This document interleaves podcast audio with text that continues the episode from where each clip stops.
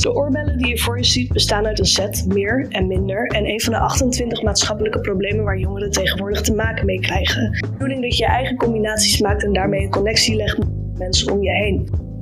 Ik ben Maaike van Everingen, zelfstandig grafisch ontwerpster, gespecialiseerd in het verleggen van grenzen en het ontdekken en gebruiken van nieuwe materialen en ideeën. Het leven van een kunststudent is een beproeving.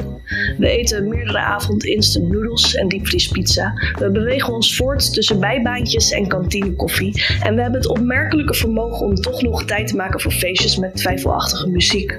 Ars Gracia Artis, kunst omwille van de kunst, heeft moeite te bestaan tussen de drie dagen katers en half opgerookte sigaretjes. Weinig mensen gaan nog naar de universiteit voor zelfontplooiing, zeker niet als het prijskaartje dat daaraan hangt rond de 50.000 euro aan studieschuld is.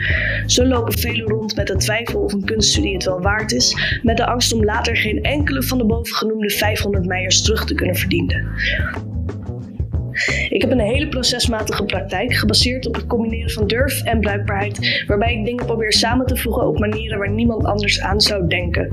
Vaak wordt er nadruk gerecht op de kwaliteiten van het werk door het gebruik van unieke materialen, handgemaakte bewerkingen en gespecialiseerde productie.